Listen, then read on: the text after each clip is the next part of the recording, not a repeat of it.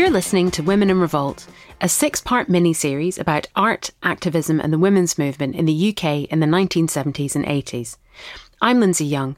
I'm a curator, and since 2017, I've been researching the art and artists that feature in Women in Revolt, an exhibition on between November 2023 and August 2025, starting at Tate Britain in London, and then at the National Galleries of Scotland Modern in Edinburgh, and lastly at the Whitworth in Manchester. Throughout my research for the show, I've been meeting artists, makers, and activists and hearing about their experiences living through a time of extreme social, economic, and political change. Exploring how their art and ideas forged a path and learning about the great debt women of my generation owe to them. This is the second of two episodes of our podcast about the art and activism of women of colour in the 1980s.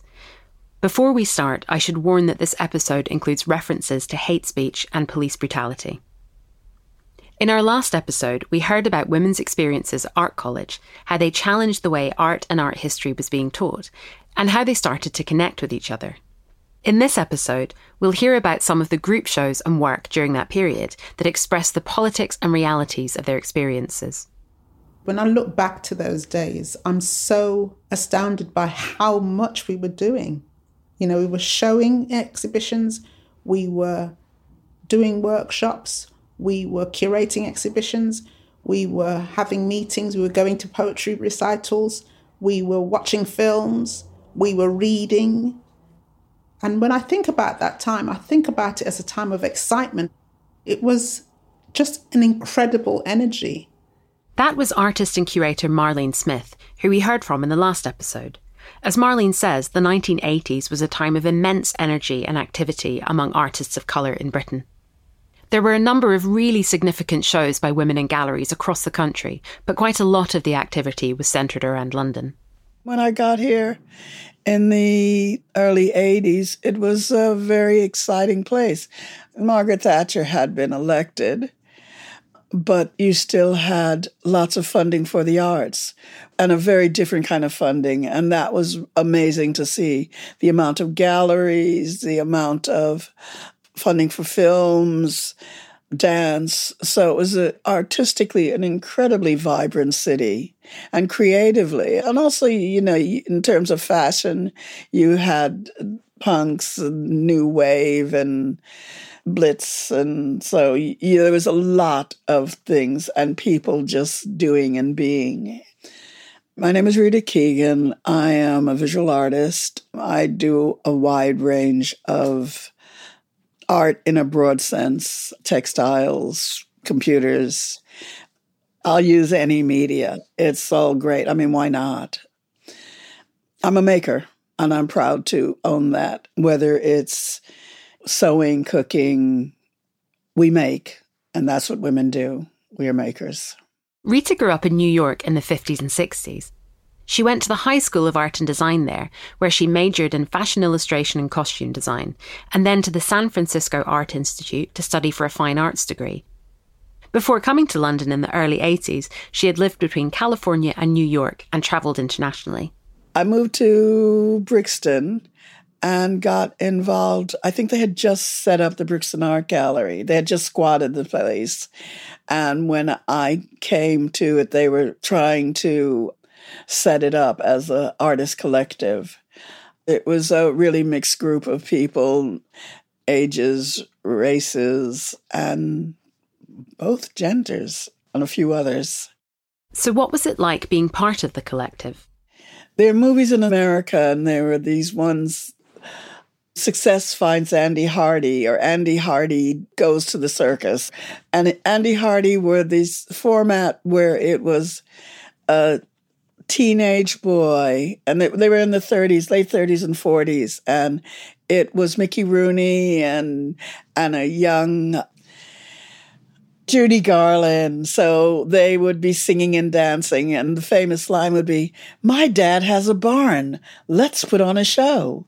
And that was very much Brixton Art Gallery. We had this barn and we we put on exhibitions, but also it was a way to demystify the whole process of showing. when I went to art school, it was that you were supposed to be discovered by some, you know, collector or this great god from the sky was going to take your work and it would just magically go on the walls. Well, it didn't happen like that. You know, we learned how to do press release, we learned how to hang work, mop the floor, and all the things that it actually took to put on an exhibition. And that is incredibly empowering. The gallery opened in 1983 in the heart of Brixton in South London. Brixton Art Gallery was 21 Railton Road. It was under three railway arches, and one of the railway arches actually was in the back, so you could cut through to get from one end of, of the market to the next. So you had lots of different people going through the gallery, which was really exciting. It was a community space with a small C. I mean, we were all part of the community. And initially, I don't know why, but we thought we could put on 12 shows a year, which doesn't give you much time for, you know, changing. So I think it went down to 10. It was very important that we showed work that didn't necessarily get a chance of being shown. So we showed work of performance, a lot of large scale sculptural work, and work of people of color and gay and lesbian. Um, we had a show from artists from Northern Ireland and just a wide range of things that you tended not to get in the mainstream galleries. Rita got involved in the women's work group that put on shows of work by women of all backgrounds. One of these shows was called Love, Sex and Romance. It opened in October 1985. It included a piece by Rita, also called Love, Sex and Romance. It's a work of copy art, a series of 12 monoprints that she made using a photocopier to build layers of image and colour. It includes images of herself at different stages in her life. I guess I use myself as I hate every man, as you know, every woman. Thank you, Chaka Khan. And what is important for me with this piece of work and it being shown at the Tate, it means that every little girl that looks like me will see that work and not see the little face as a slave or a maid, but as a real person. And she will be able to say, Look, mom, that's me. Or she won't even say, Look, mom. She will be able to just take it for granted. Now, I spent a lot of my time in museums and galleries, and the Metropolitan was, I used to just love the Metropolitan. But had I seen me actually reflected in the paintings, that would be a little extra. It would have been a given. And that's what we need as women to have things as a given. Because it's our world too. Rita has made other work featuring images of herself, and she's painted self portraits. She sees this as a political act. I think the bottom line is all you have is your body. And when, as a woman and as a person of color, you are erased from history, it's really important to put yourself in the picture. And I guess that's, I physically put myself in the picture. I took it literally. There's a joyful feel to some of her images in Love, Sex, and Romance. I think there is a, a, joy of life, but there's also a getting on with life. And there is a, a celebration without it being a celebration. Meaning? In clothing, there's a selfish joy of wearing the clothing, there's a selfish joy of looking at it, there's the possible pride of having made it and the events surrounding where you are going, what you're doing. And the first thing that humanity did was adorn themselves. If we found a feather, we put it in our hair. We found a nice rock, we found a way to wear it. And I refuse to buy into the sort of punishment of adornment that self adornment is something wrong or wicked or Protestant. I don't mean to go Christian on you, but I would imagine it's it's in a lot of cultures. The misconception that adornment is vanity. because adornment does not have to be vanity. It can just be. You see children and they flock to shiny. If you have a box of dressing up clothes, and they could be black ones, they could be purple ones, they could be sparkly ones, you can bet that the kids will put on the sparkly ones and just run around and have a wonderful time. And, and I think I am lucky enough not to have lost that joy of adornment. You know, also, there, I guess there are issues of image, and in a culture that tells you that you are not beautiful, that you should not be adorning yourself, that you should be lesser, that you should be smaller, that you should be lighter, you should be all these things that I am not. I'm not buying into any of that.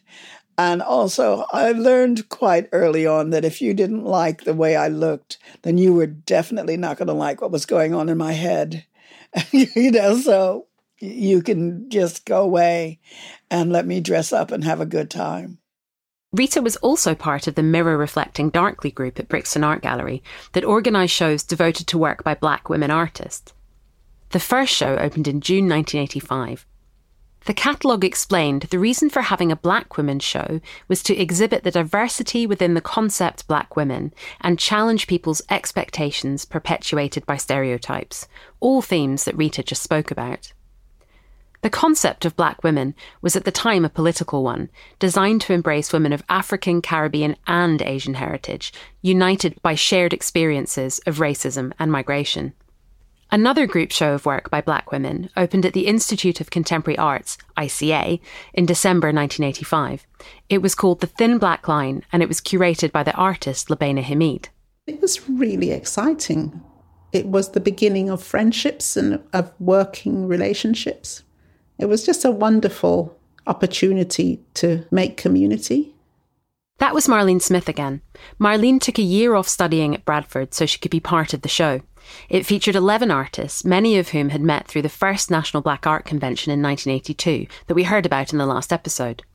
The exhibition catalogue explained All 11 artists in this exhibition are concerned with the politics and realities of being black women. We will debate upon how and why we differ in our creative expression of these realities. Our methods vary individually from satire to storytelling, from timely vengeance to careful analysis, from calls to arms to the smashing of stereotypes. We are claiming what is ours and making ourselves visible. We are 11 of the hundreds of creative black women in Britain. We are here to stay. Marlene remembers how Lubaina gathered everyone together to explain her vision for the show. She sent a letter out to 11 women and invited us to her home in Battersea. And we all gathered there and we had tea. And she described what she wanted to do with the show. The idea was to occupy the long, thin corridor that ran from the front of the gallery to the staircase at the back, hence the name, the Thin Black Line, with their work displayed on the walls and in the recesses on one side. She wanted us to also add pictures that we brought in. So anything from pictures of black women in magazines through to pictures from our own homes. So I remember bringing a whole load of photographs from my mum's album, and those were all on the wall as well. So she wanted to create the sense that there may only be 11 women in this show, but there's a whole population of black women outside of these walls. So that's how she wanted to bring them in. Marlene took a while to come up with an idea for what to make.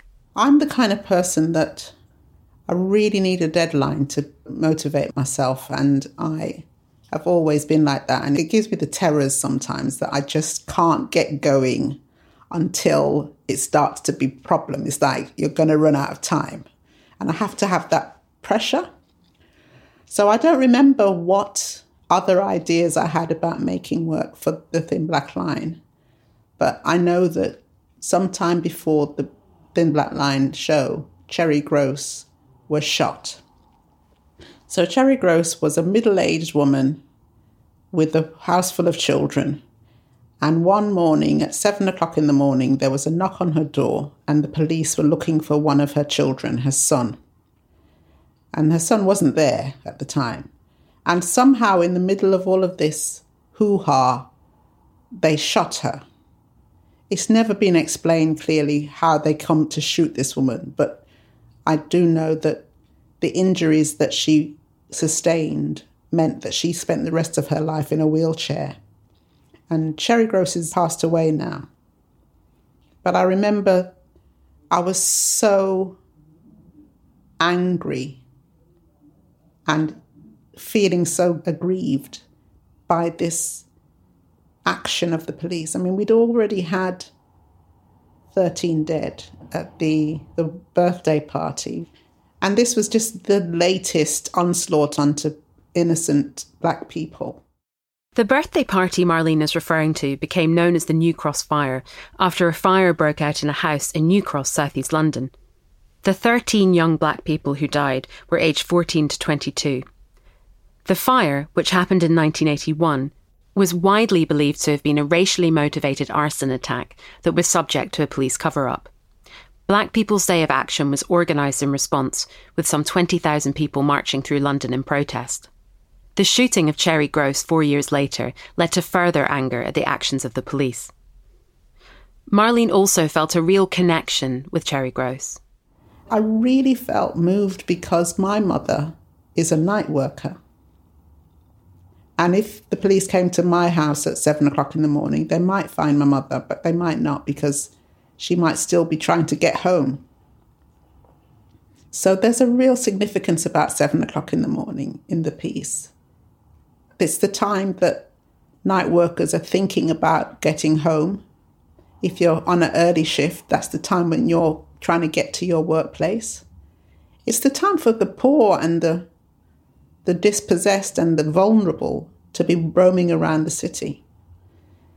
And I went to the march in the September. I remember going on the march and just crying and just feeling so bereft. We were demanding that there was some kind of inquiry into this shooting, but I didn't feel hopeful that we would get what we wanted. And so the idea to make this piece came out of those emotions. The piece she made was called Good Housekeeping. It features a woman standing with her left arm stretched out towards what could be a door. Behind her left arm is a photograph of a child's birthday party, and across the wall above her is the text My mother opens the door at 7am. She is not bulletproof.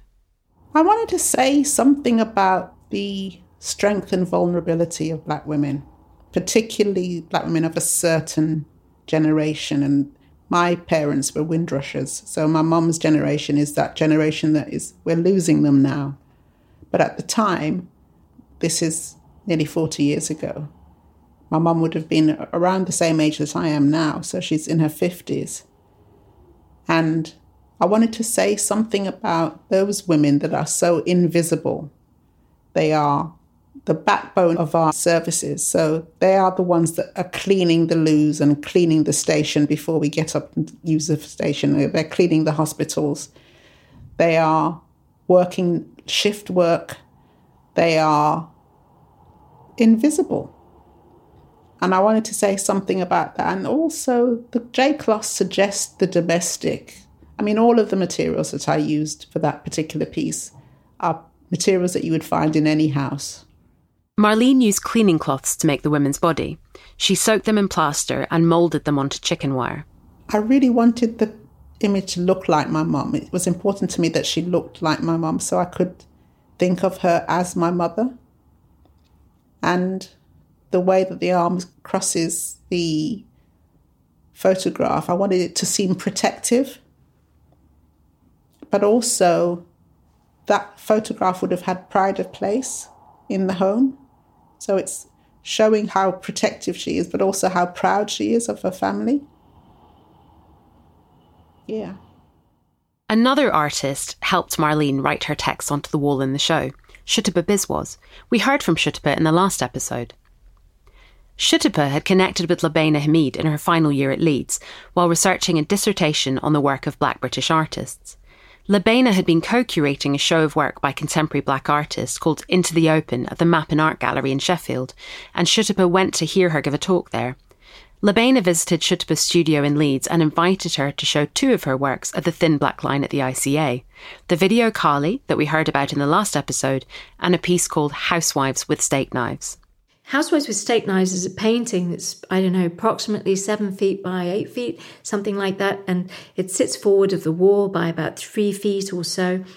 So it's very present. Sutapa made it over three years. It started out as a disembodied head, which she gradually added to her identity, the housewife's identity, the subject's identity, and she's loosely based on a self portrait. And at that point, she just has a head and a tongue right, sticking out, you know, and her eyes are wide and angry. And she's looking out at us. You know, she is being made, fashioned out of the paper, out of this blank white space that's taped together using white tape, white masking tape. In the final work, what we see is an image of a four armed woman based on the iconographic image of the Hindu goddess Kali. And she's kind of suspended in this white space, holding the head of a man. We don't know if he's been decapitated or is about to be, but he's certainly being held. And around her neck is a garland of, of heads of different characters. One is an archetypal capitalist, the other is an archetypal colonial British Raj type, another person resembles Hitler, so on and so forth, Trotsky figure. But importantly, she's jumping out of this white space, and that white space is a metaphor of the institutional white space. Kali is also brandishing what looks like a knife. So, what is she angry about? Is this about avenging men in general? My anger, if you like, with men is, is not with men per se, but with a patriarchal culture, which is so steeped in an economy of subjugation and exploitation.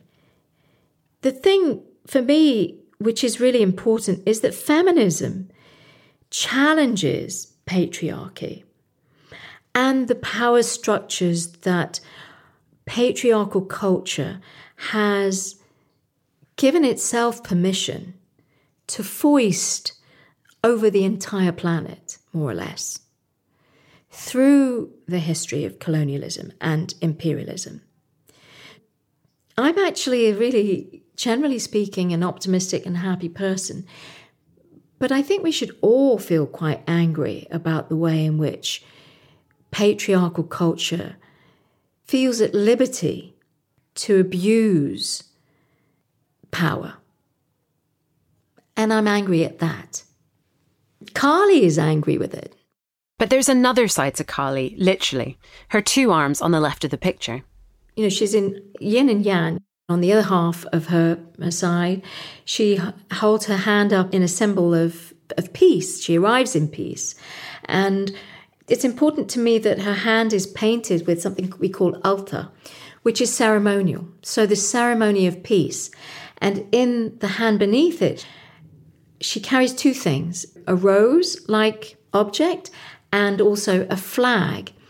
And on that flag is a collage of two paintings by the Italian artist Artemisia Gentileschi and the image of Judith beheading Holofernes. This is perhaps the most famous painting by the Renaissance artist Artemisia Gentileschi. She was a woman artist, putting women in the centre of stories, working in the 1600s. The painting Sutapa mentions retells the Old Testament story of Judith, who entered the tent of Holofernes, a general who was about to destroy her home, and after he had passed out from drink, she decapitated him. What is important to me also is not only the history of resistance by women to violence, you know, the kind of revolt against patriarchy and the violence of patriarchy but it was important to me that the photocopy of Gentileschi's paintings is taken from an art history book written by my tutor, Griselda Pollock, called Old Mistresses. Old Mistresses was art historians Griselda Pollock and Rozsika Parker's groundbreaking feminist critique of art history. By including this image, Sutapa was continuing the dialogue with her tutor that we heard about in the last episode over the need for art history and feminism to engage with issues of racism and colonialism.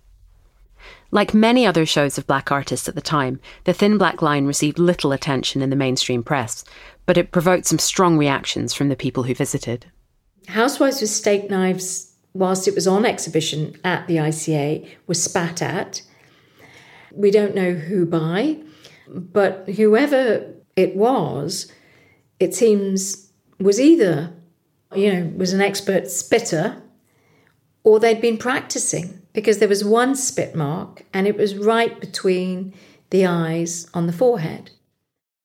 A number of group exhibitions in the 1980s were devoted to work by women of South Asian heritage, including what is thought to be the first group exhibition of women of colour in the UK, four Asian artists, it was curated by Chila Burman and Bhajan Hunjan and was staged at Greenwich, London in 1981. In 1986, a show opened at the Greenwich Citizens Gallery in Woolwich called Jagrati, a Hindi word meaning awakening. It was curated by Simrath Patti. Her original idea was to concentrate on the issue of domestic violence, but the remit expanded to include a broader consideration of the experiences of women of South Asian descent. It featured work by 13 artists, including Sutapa Biswas and Nina Edge. We heard from Nina in the last episode about her experiences studying ceramics in Cardiff. She produced two works for the show, one of which was a series of drawings. The work is related to me remembering a time when I had been living in Cardiff and something had happened that uh, seemed to create an increase in blatant racism. And I don't know looking back on it now, what that was. Maybe there'd been a terrorist incident, or maybe there'd been a cricket match, or who knows. Things used to happen, and then you'd notice for a little while afterwards that things would be a little bit hectic and that people would be more, make more display of racism. And I decided to be playful with these incidents. So I made drawings that I cut up and recollaged back together onto gold card. And every now and again, the drawing spills out and the crayon lands directly on the gold card. So you feel a bit as if there's a layer of unreality, like people are dissolving a bit. Each image featured a woman in different situations searching for flowers in the tandoori garden is really about being an Indian person in an Indian restaurant when there are people tanked up on lager. It was it was one of the last places you could get a drink late. People that that wouldn't speak with South Asian people that had no Indian friends or Pakistani friends or Bangladeshi friends, but they would feel themselves to be quite at home in an Indian restaurant on a Friday night. So there was a lot of quite um, alcohol fueled behaviours at large there. So that image has a very yellow toned woman looking at a flower. And she's got a little plait over to one side, which is how I used to um, wear my hair. The second image, trying not to offend my parents, was about the conflicts of growing up between different cultures. As mentioned at the start of the episode, this next part includes hate speech.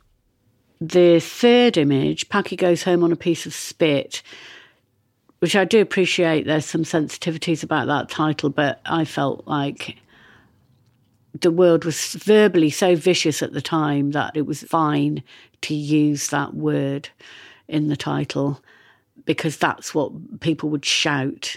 They would shout uh, Paki, they wouldn't shout South Asian person. so it was part of the language of that time. And that relates to this weird incident that happened when I was walking through Cardiff, and a man was there with his family, a white family were there, and the guy shouted at me and then spat at me in front of his wife and kids. It was almost like to show them, uh, to teach them how you of what little worth I was to be treated. And it landed on my foot. his spit landed on my shoe, and I can remember it, the sound of it, and the feeling of it. And I was just really shocked. I just like, um, I just stared at them, and then I sort of carried on because there was more of them than I was on my own. The way I've drawn the woman in this one, she's got the the pointy zigzag hair, and it's literally standing on end. So it's like you know when a cat fluffs itself up, but she's also got another hair that's lying down. So she's got two hairstyles at once in this image. One is the feeling of like, that's how much I want to run. And the other one is like, oh, I'm just going to carry on, just going to stand here and um, hope this situation somehow ends. So she's on a, a little wave that is a sort of motif that I used a lot in ceramics. So it doesn't attempt to look like spit. And she's not really there in her body. She's just an outline. All of the other females in this series, you can see what their vest is made of, or you can see what their skin is. They're, they're dense, they're, they're present. But in this piece, the woman has only her skin colour. She has a sort of it's a non-committal facial expression, which is, I think, what lots of people do when they're under attack. They, they go blank and try not to make eye contact so that things don't escalate. And although the collar of her garment is coloured and it's a green, the rest of it is less and less visible. So there are dots, and then they, the dots get smaller and smaller. And so it's attempting to convey a feeling of kind of fading away. The fourth image was called We're Talking About People Who Don't Even Know How to Use the Toilet. That is something that I heard come out of my radio when I was working in the pottery. And it was being said about the migrants that were moving into Tower Hamlets at that time.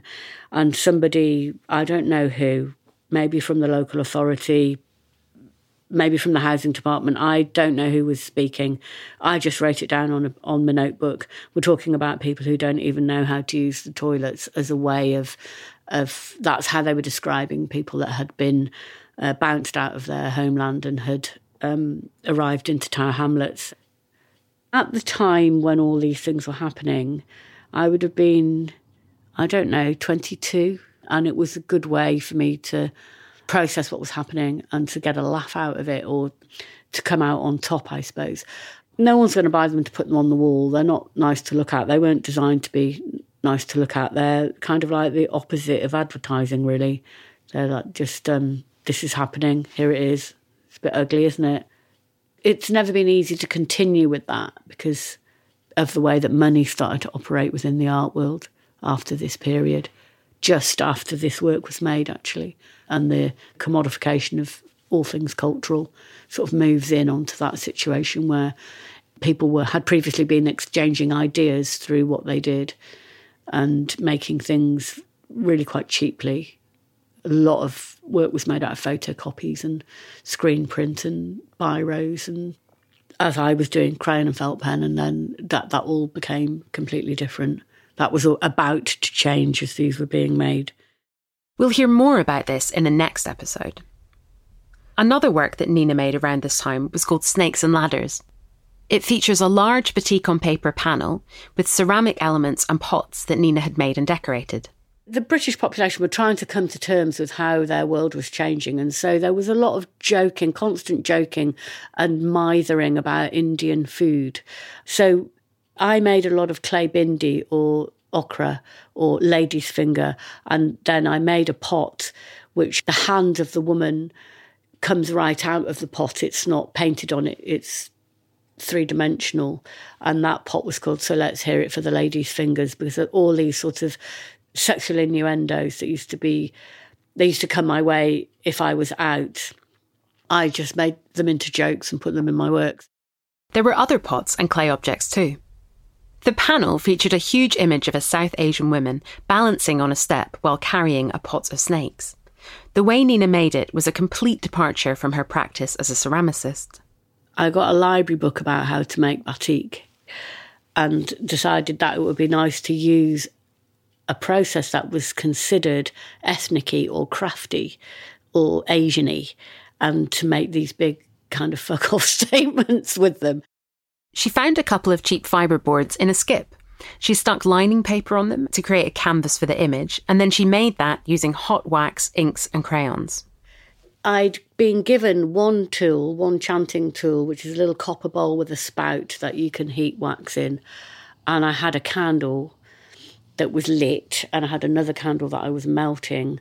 And I just kneeled down on the floor of the pottery and drew snakes and ladders with, there was no pencil sketch. The idea just completely came out as I was doing it.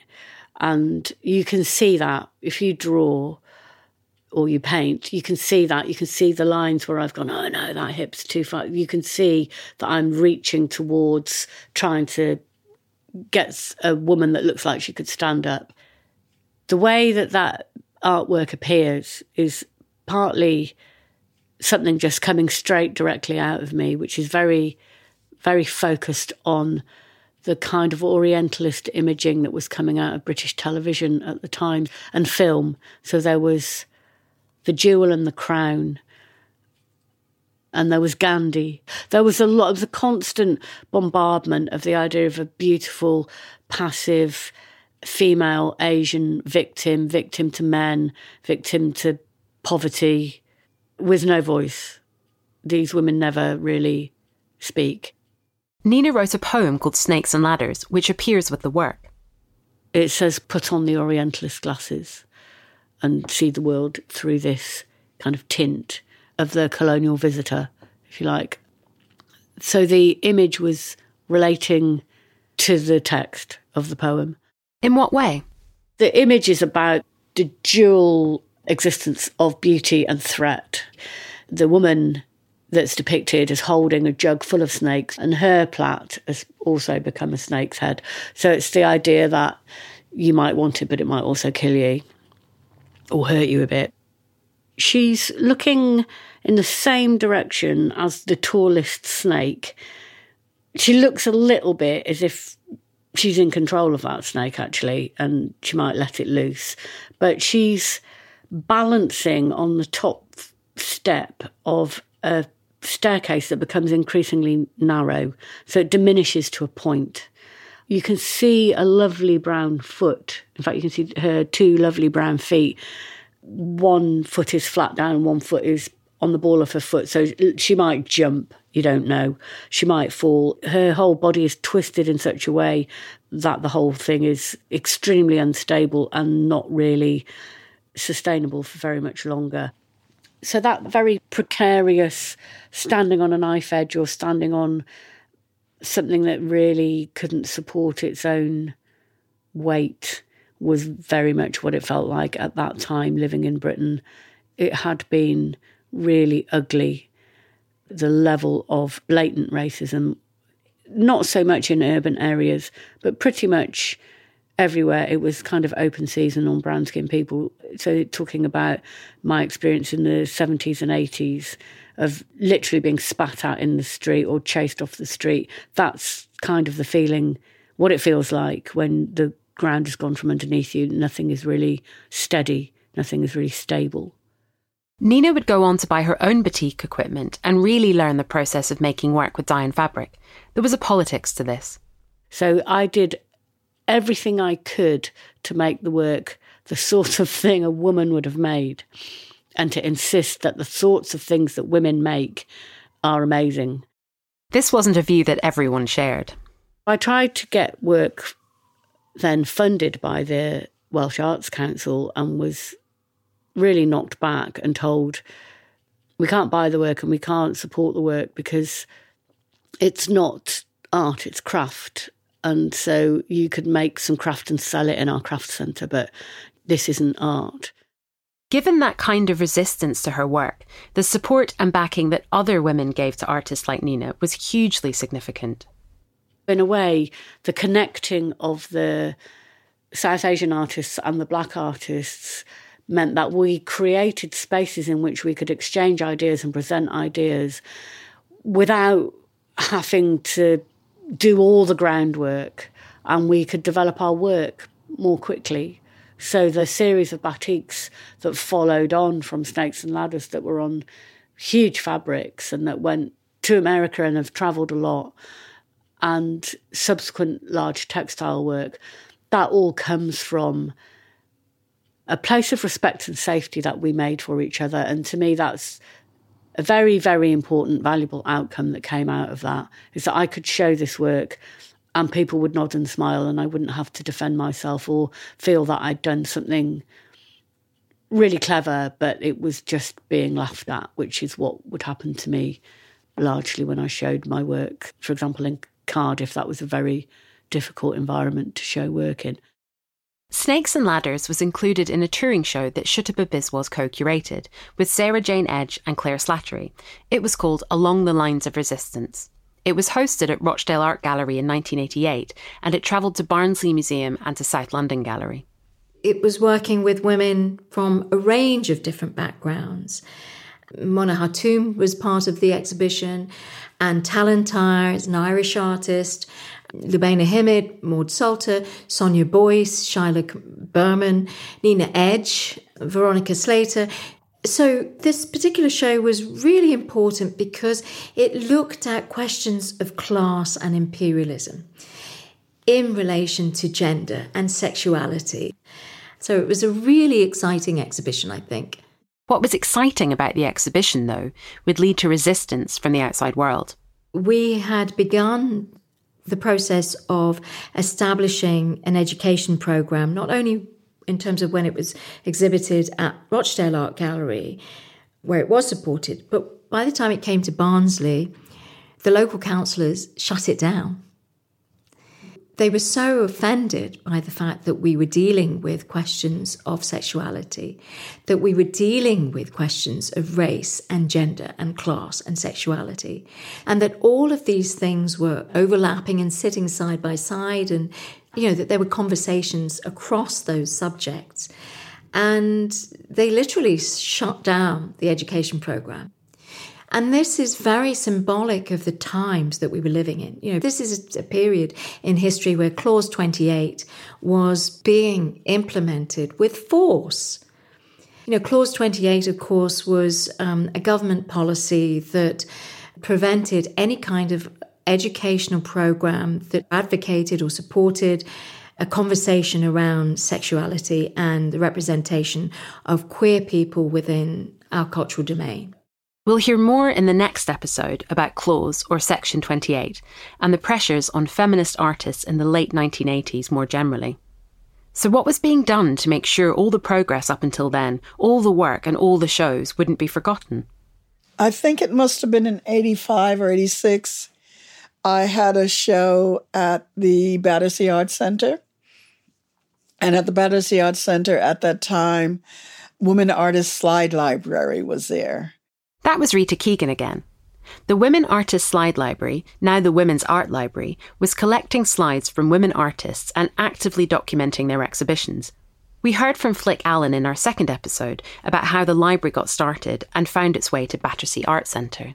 They ended up moving to Fulham Palace, which was uh, quite amazing. It was a beautiful space, but you had to walk through a park a, man, a organization in the middle of a park in the winter. And both ends you had to walk through a park. So there was always that sort of scary, dangerous kind of thing. It was the Bishop's Library, and I was asked to um, start collating information on women artists of color. The Black Women Artists Index, it was called initially. Rita started by going through the collection already at the Women Artists Slide Library to see what they already had. But her project was really helped when some Arts Council funding came available for black arts organisations. She was invited to sit on a panel to decide what to do with the money, along with other black artists, including Eddie Chambers, Rasheed Araeen, and Shakka Dedi. So we discussed what was the best thing to do with this amount of money. And one of the things that we came on was how important documentation was. And Eddie at that time was doing a lot of documentation off his own back. They decided to use the money for Eddie to take photographs and buy catalogues of the various black art shows, and then send the material on to different people to build archives of work by black artists, South Asian artists, and in Rita's case, women artists. This really helped her build up the Women Artists of Colour Index and get the word out to people who might want to use it. So, why was the index and the Women's Artist Slide Library more generally such an important resource for women practitioners? What I always say about my family history is because I know where I've been, it's easy to know where you're going and it changes where you're going. And if you don't have that groundwork, then you're lost. And I think that's with feminist practice in general. We keep on reinventing the wheel. The, the, we can't move on to the jets because we're so busy just trying to get that wheel moving.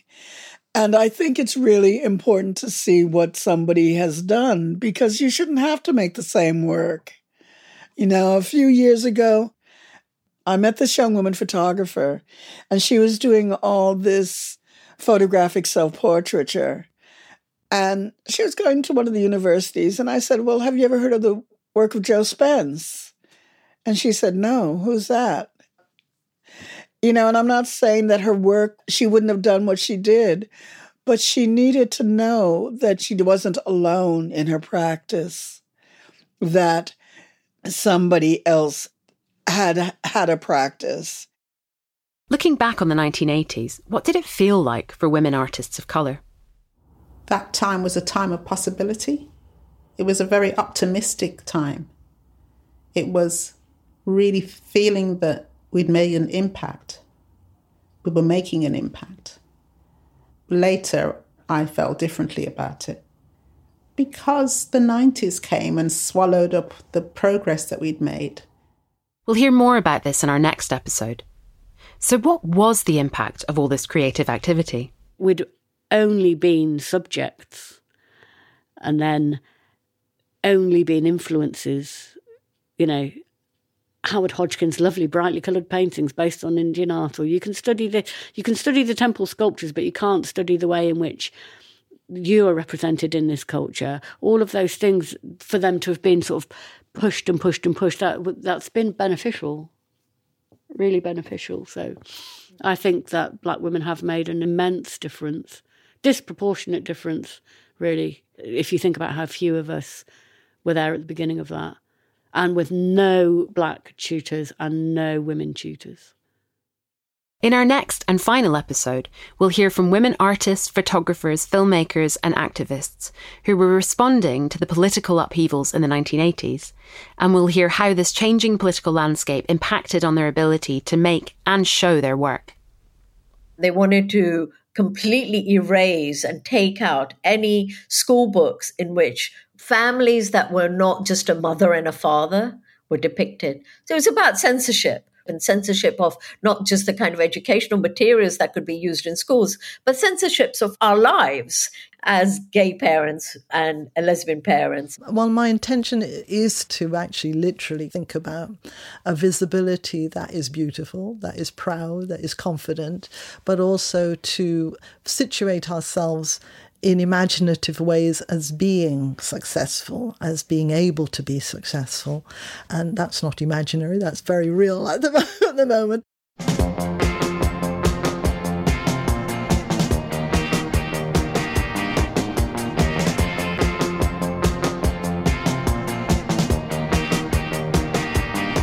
The Women in Revolt podcast series was made possible by the generous support of Lubaina Himid. It was conceived of by me, Linsey Young, and it was produced by Rosie Oliver of Tickertape Productions, who researched, conducted, and recorded all of the interviews. It features music from White Mice by the Mo-dettes. Women in Revolt, Art and Activism in the UK, 1970 to 1990, is on at Tate Britain from the 8th of November 2023 to the 7th of April 2024 at National Galleries of Scotland Modern, Edinburgh, from 25th of May 2024 to the 26th of January 2025, and at the Whitworth, University of Manchester, from 7th of March to the 24th of August 2025. The exhibition is supported by the Women in Revolt Exhibition Supporters Circle, Tate International Council, Tate patrons, and Tate members.